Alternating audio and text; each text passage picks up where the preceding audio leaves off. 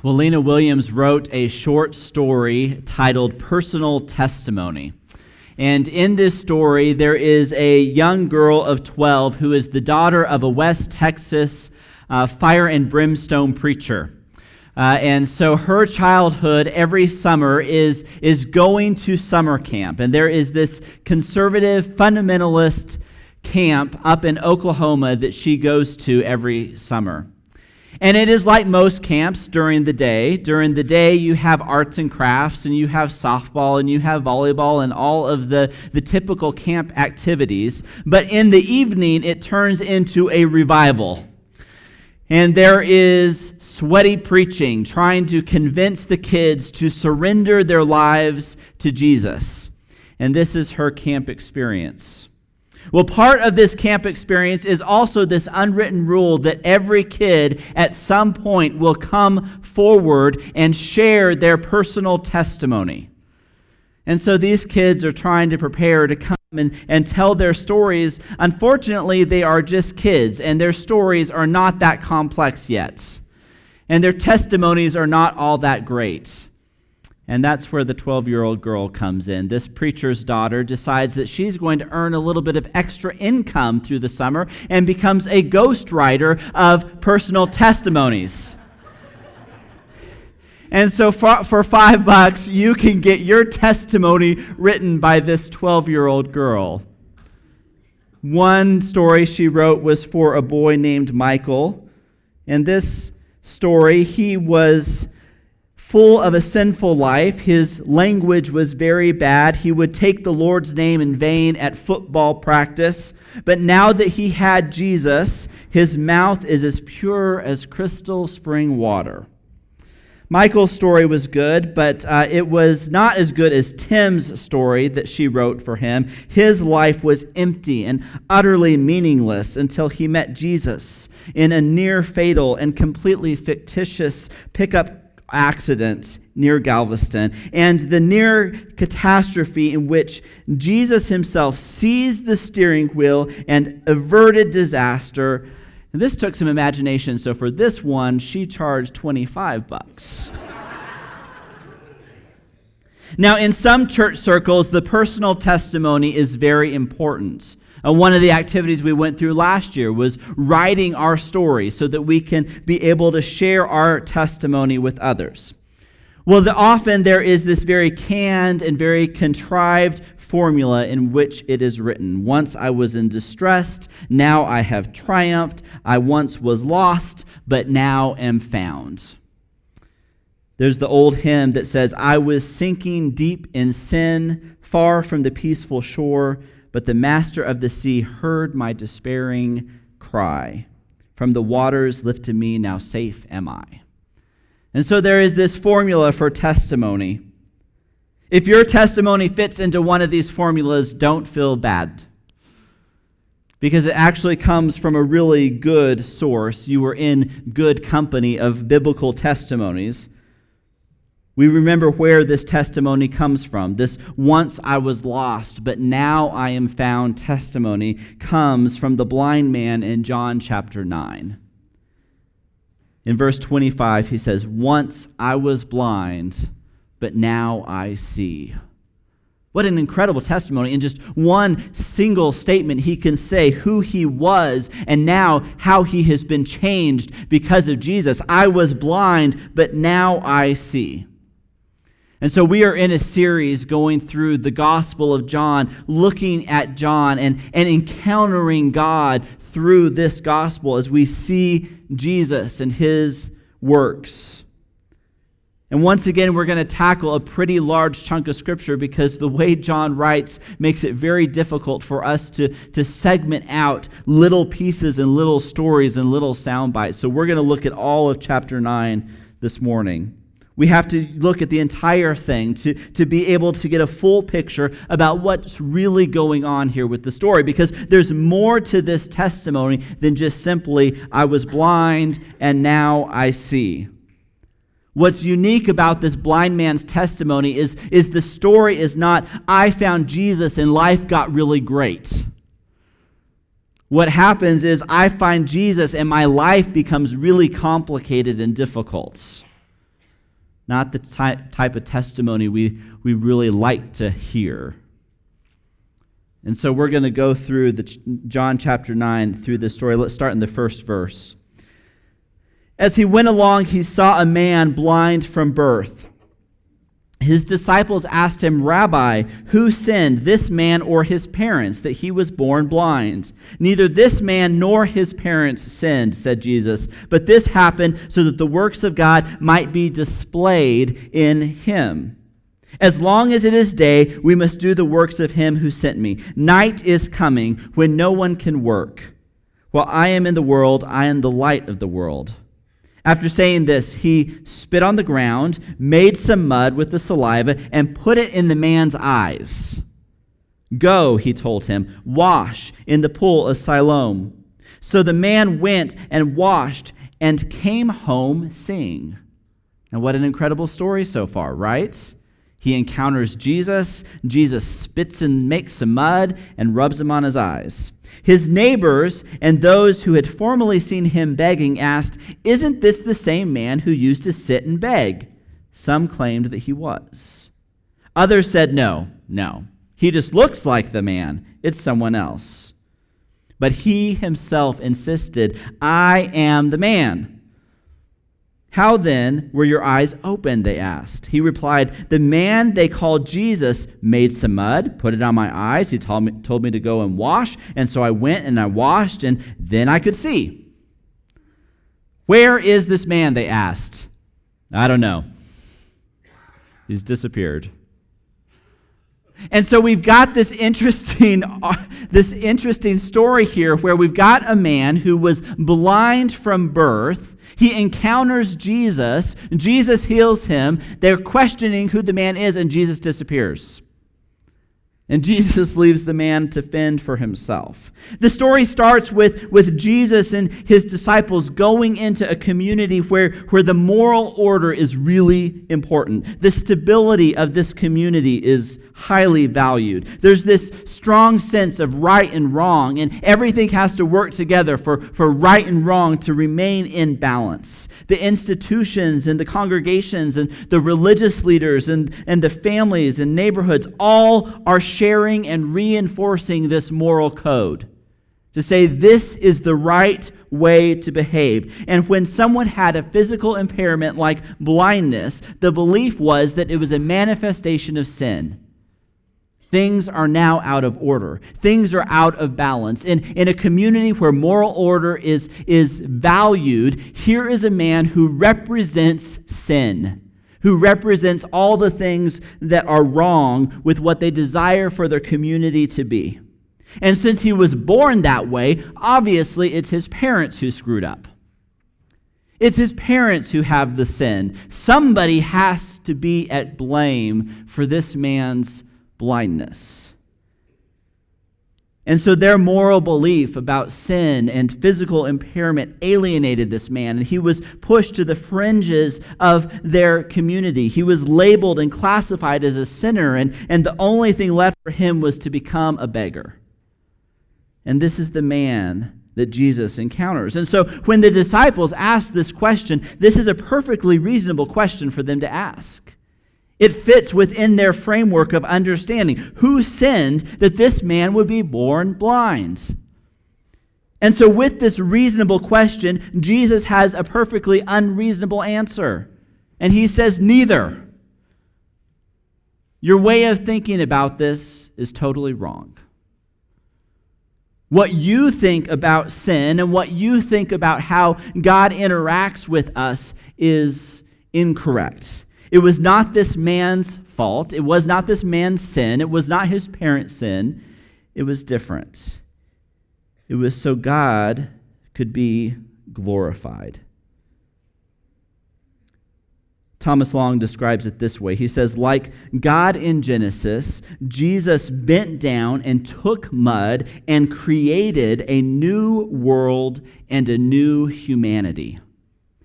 In the taking of this mud, Jesus is creating something new. He's bringing new life into this man through the healing of his blindness. And so Jesus spreads this mud, this, this life giving mud, on the man's eyes and tells him to go wash up. And the man washes. He's born blind, and he's excluded from the community. But he comes back into the community able to see. New life has been given. And so you would think at this point in the story, we've gotten to the, the high point of it. The man was blind, and now he can see. His whole life has been transformed. Think about being born blind and, and never being able to see, and suddenly being able to see the clarity and the colors and the lights for the very first time. This is an exciting time. The man was blind, but now he sees. He comes back into the community and he is radiating God's glory because he has this new life and has been transformed. But this does not sit well with the community because now there has been a violation of what their expectation is. How they think the world operates, how they think God operates, what they believe about God is now called into question. How could this really be the same man? How could this sinner be the one who now sees? The people don't know how to recon- reconcile this. They don't know how to, to match together what they believe about God. And so they do what many of us do. If it does not fit our frame of reference, they push it out. And they write it off. They explain it away. Surely this is not the same man. It's just a guy who looks like that guy. And so, before the day is over, this man whose life has been completely transformed and completely turned upside down is accused by his neighbors. He's abandoned by his parents. He's cursed by his ministers. He's thrown out of his congregation. This is what the man's new life is like. Because he was blind and now he sees. And what continues for the rest of the day is an interrogation of how this could not be possible. Starting in verse 13. They brought to the Pharisees the man who had been blind. Now, the day on which Jesus had made the mud and opened the man's eyes was a Sabbath. Therefore, the Pharisees also asked him how he had received his sight. He put mud on my eyes, the man replied, and I washed, and now I see. Some of the Pharisees said, This man is not from God, for he does not keep the Sabbath. Now, for this community of believers, everything or everyone believed that if they would keep the Sabbath just once perfectly, then the end of the world would come, the kingdom of God would set, be set into motion. So if everybody did this perfectly for just one day, man, God's going to come. And so when somebody screws that up, it's a really big deal because now we have to go for another week. And then we have to go for another week and then we have to go for another week. And that's why rules after rules after rules start to be piled up about what it means to keep Sabbath. And so here comes Jesus, and he kneads mud together. Kneading is one of those acts of work that's not allowed on Sabbath, and so now Jesus has messed it up. Obviously, he is a sinner. And so this man is not from God because he's not keeping the Sabbath. Continuing. But others asked, How can a sinner perform such signs? So they were divided. So half the group is saying he's a sinner because he didn't keep the Sabbath. The other group is saying, well, if he's a sinner, how could he do this miraculous work? You can't have both. He's got to be one or the other. Then they turned again to the blind man, as if he's the one who can answer this question correctly. They turned to the blind man, What have you to say about him? It was your eyes he opened. So now here we have the religious leaders turning to the blind man to come up with an answer of who Jesus is. And the man replies, He's a prophet. They still do not believe that he had been blind and had received his sight until they sent for the man's parents. Is this your son? They asked. Is this the one you say was born blind? How is it that he can now see? We know he is our son, the parents answered, and we know he was born blind, but how he can now see or who opened his eyes, we do not know. Ask him. He's of age, he will speak for himself. We don't want to get involved. His parents said this because they were afraid of the Jewish leaders who already had decided that anyone who acknowledged that Jesus was the Messiah would be put out of the synagogue. That was why his parents said, He's of age, ask him. A second time, they summoned the man who had been blind. Give glory to God by telling the truth, because we know you haven't been telling the truth up until this point. We know this man is a sinner. He replied, Whether he is a sinner or not, I do not know. One thing I do know I was blind, but now I see. Man is just telling it like it is. I was blind, but now I see. He, um, let's see.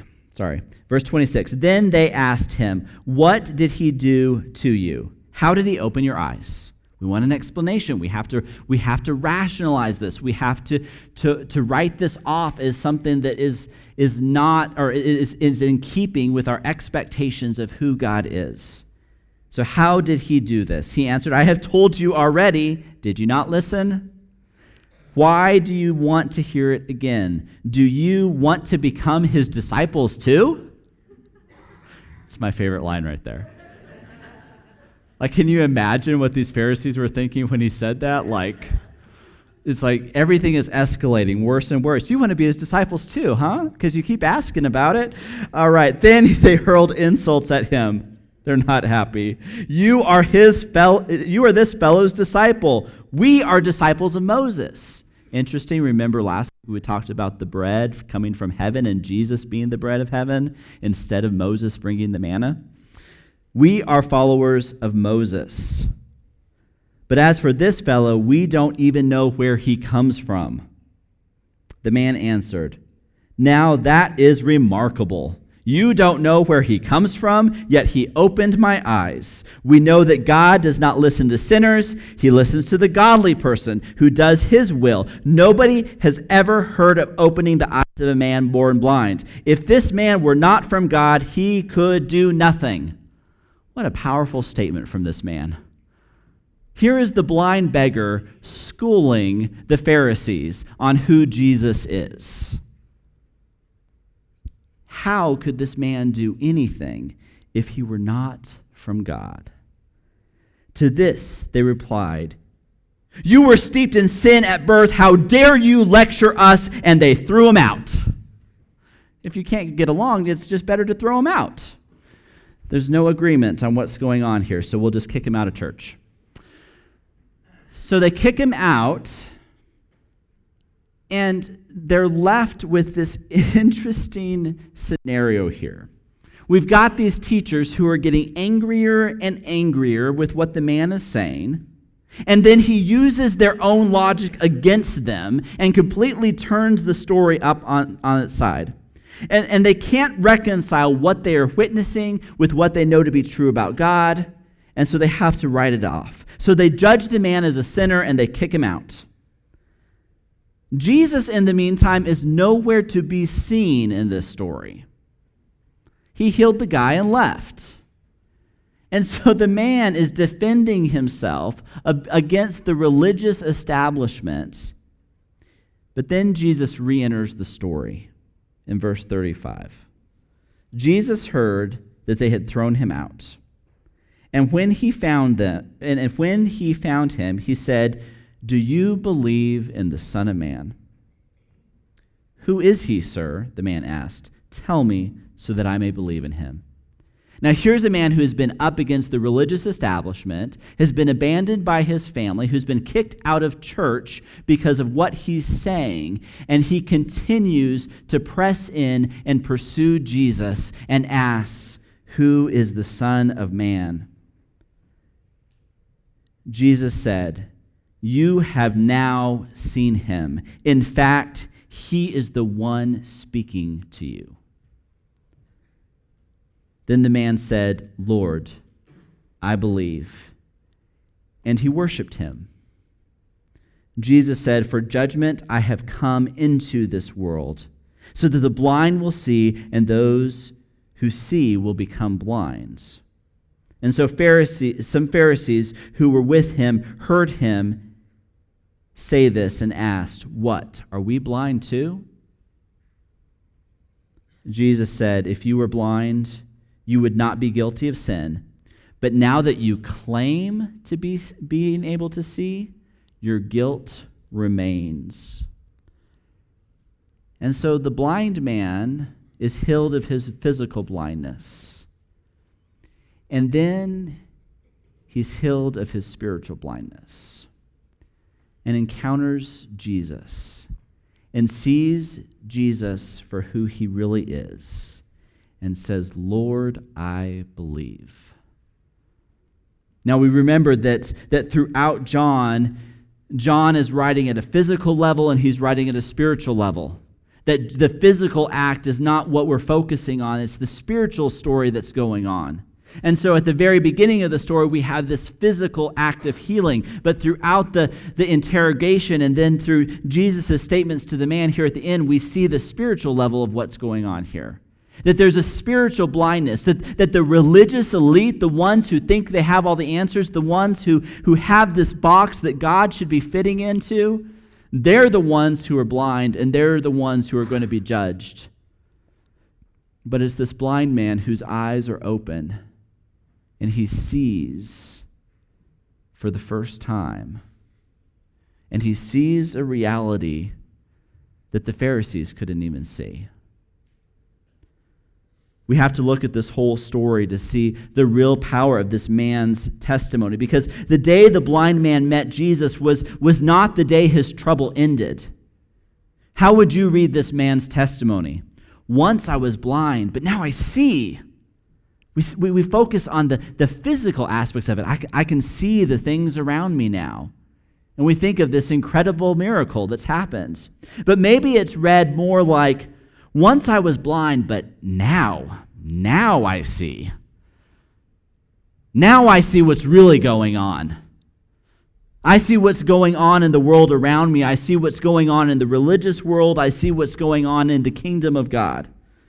The man was blind, but, but he encounters the light of Jesus. And it's, it's more than just a physical healing, there is a spiritual healing going on here as well. He will never see things the same way again. Because now, now he sees. He sees at a spiritual level, not just a physical level. Again, Thomas Long says, This is the way it is, isn't it? The more we are drawn into the light of Jesus, the more we have our eyes opened by the gospel. The more we have our eyes opened by the gospel, the more things we see. The more we see how the old world is captive to the powers of darkness and the forces of death. The more ways we see the shadows fall across us, across the world as it is. To be given sight by Jesus is to participate in the collision of moral worlds that the more we are brought into the light of Jesus, the more we see the reality of the world around us. That now things become more and more focused about the realities of God's kingdom and the realities of the fallen world around us. The more we're drawn into the light of Jesus, it opens our eyes to a totally new realm. It opens us to the kingdom of God and to his new ways but it also puts us at odds with the world around us. That we are on a collision, uh, collision course with the reality of the world. And so, the more we're drawn into the light, the less comfortable we get with the world that we're dealing with. And so, the blind man is healed of his blindness, but now he sees. And the man faces questions and he faces criticism. This cannot be the man that you think it is. We have to reconcile what we believe about God with what we see in you. And he's left all alone. Jesus leaves him there by himself, and he's defending himself.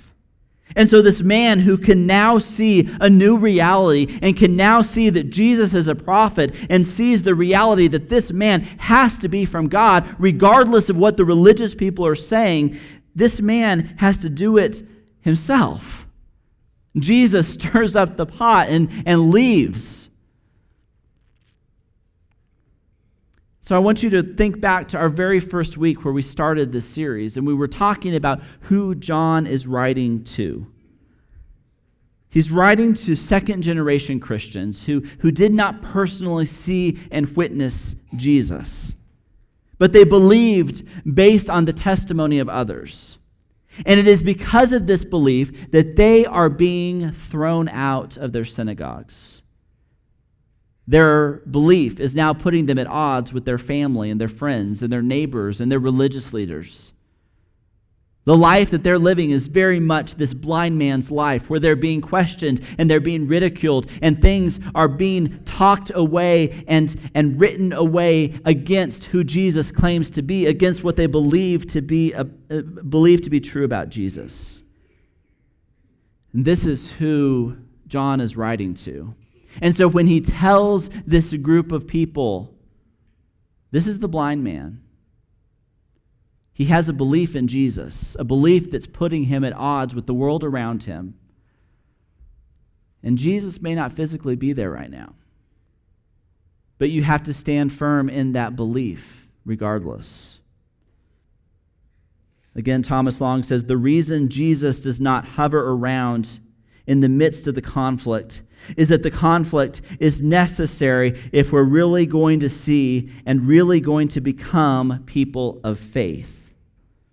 Opening our eyes to see is not, is not the some before and after contrast in a diet ad. Instead, it's opening our eyes, opening our eyes happens as a process, a process that occurs in and through conflict. It is, it is as people who belong to the light engage in moral conflict in the world that their faith becomes shaped and their vision becomes focused. And so sometimes blindness is corrected over time. That we put on a certain lens that starts to adjust our vision, that starts to adjust how we see and the conflict and the tension and the situations that we find ourselves in, when we see ourselves at odds with the world around us, that continues to form us and shape us and help us to grow. It's a process of walking into the light and seeing more and more clearly what God has for us. And so, as you think about your own experiences as followers of Jesus, how has your blindness been healed? What has been your blindness? What, what have you been closed off to? But, but the light of Jesus opened it up for you. That you were blind, but now you can see. What realities do you now see? What do you see that you didn't see before? What is it about your relationships, about your workplace, about your neighborhood, about the poor, about the broken? How does your vision change as you step into the light? And as you think about the times that you have stepped into the light and seen the world around you in new ways, in the ways God sees things, how has conflict come up to distract from that? Conflict come to tear that down? How did things become more difficult instead of easier? Because of the way you see the world now. Because now that you're looking through a Jesus lens, you see something differently. And that different isn't always easier. And so, what are the things in the world that have become difficult because you see things differently? It could be that the interaction with friends and the interaction with coworkers is more difficult because you no longer say those things or look at those things or do those things that they do. And now you're at odds with your friends. Or maybe it's a financial difficulty because you've made different priorities in how you view money because of how you see God. And so you've faced challenges, but you've faithfully gone through and been obedient to what He's called you to do in those challenges. Think about the challenges that you faced. And are those challenges something that are, are really because of how you're seeing the world differently because of Jesus? And then in the end, how was your faith strengthened because you pressed through that? Did you come through on the other side of that challenge, of that conflict, of that difficulty with a stronger faith in that process? Or maybe this morning you find yourself in the middle of a conflict, in the middle of a struggle, where things are not going well, where you see Jesus and you've walked into the light and your life has changed in some way, but the world around you and the life that you are living is not getting any easier. You find yourself in the middle of conflict and you find yourself in the middle of difficulty. And so, can you find some sort of peace, some sort of hope in knowing that God is working through that so that He may be glorified? And so, we continue to press through those conflicts, we continue to press through those struggles, knowing that God has given us a vision for reality that is more true than any vision that the world tells us. That as followers of His, we are seeing the kingdom of God. And seeing the kingdom of God completely changes our lives, completely changes the decisions that we make and the processes that we go through, the lives that we live. And there will be challenges along the way, and there will be conflicts along the way because the light does not get along with the dark. The dark does not like the light. And so continue to press into the light. After the blind man is thrown out of the synagogue, he is really left with nothing. And Jesus comes back and finds him. And Jesus takes the man, t- t- Jesus asks the man this all important question Do you believe in the Son of Man? And the man who has gone through so much up to this point and has confessed so much, he continues on, but he doesn't know the complete answer. He's still a little bit blind. He still wants to know. And so he asks. And Jesus responds, I am He. I'm the one you're looking for. And Jesus asks you the same question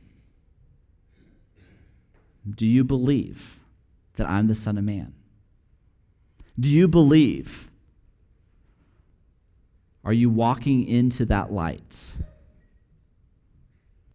We come eagerly, saying, Yes, we believe. But with that belief, beware, because Jesus will open your eyes, and you will see things that you have never seen before. And when you begin to see those things that you've never seen before, you will live a life that will never be the same. Once you were blind, but now, now you see. Let's stand together.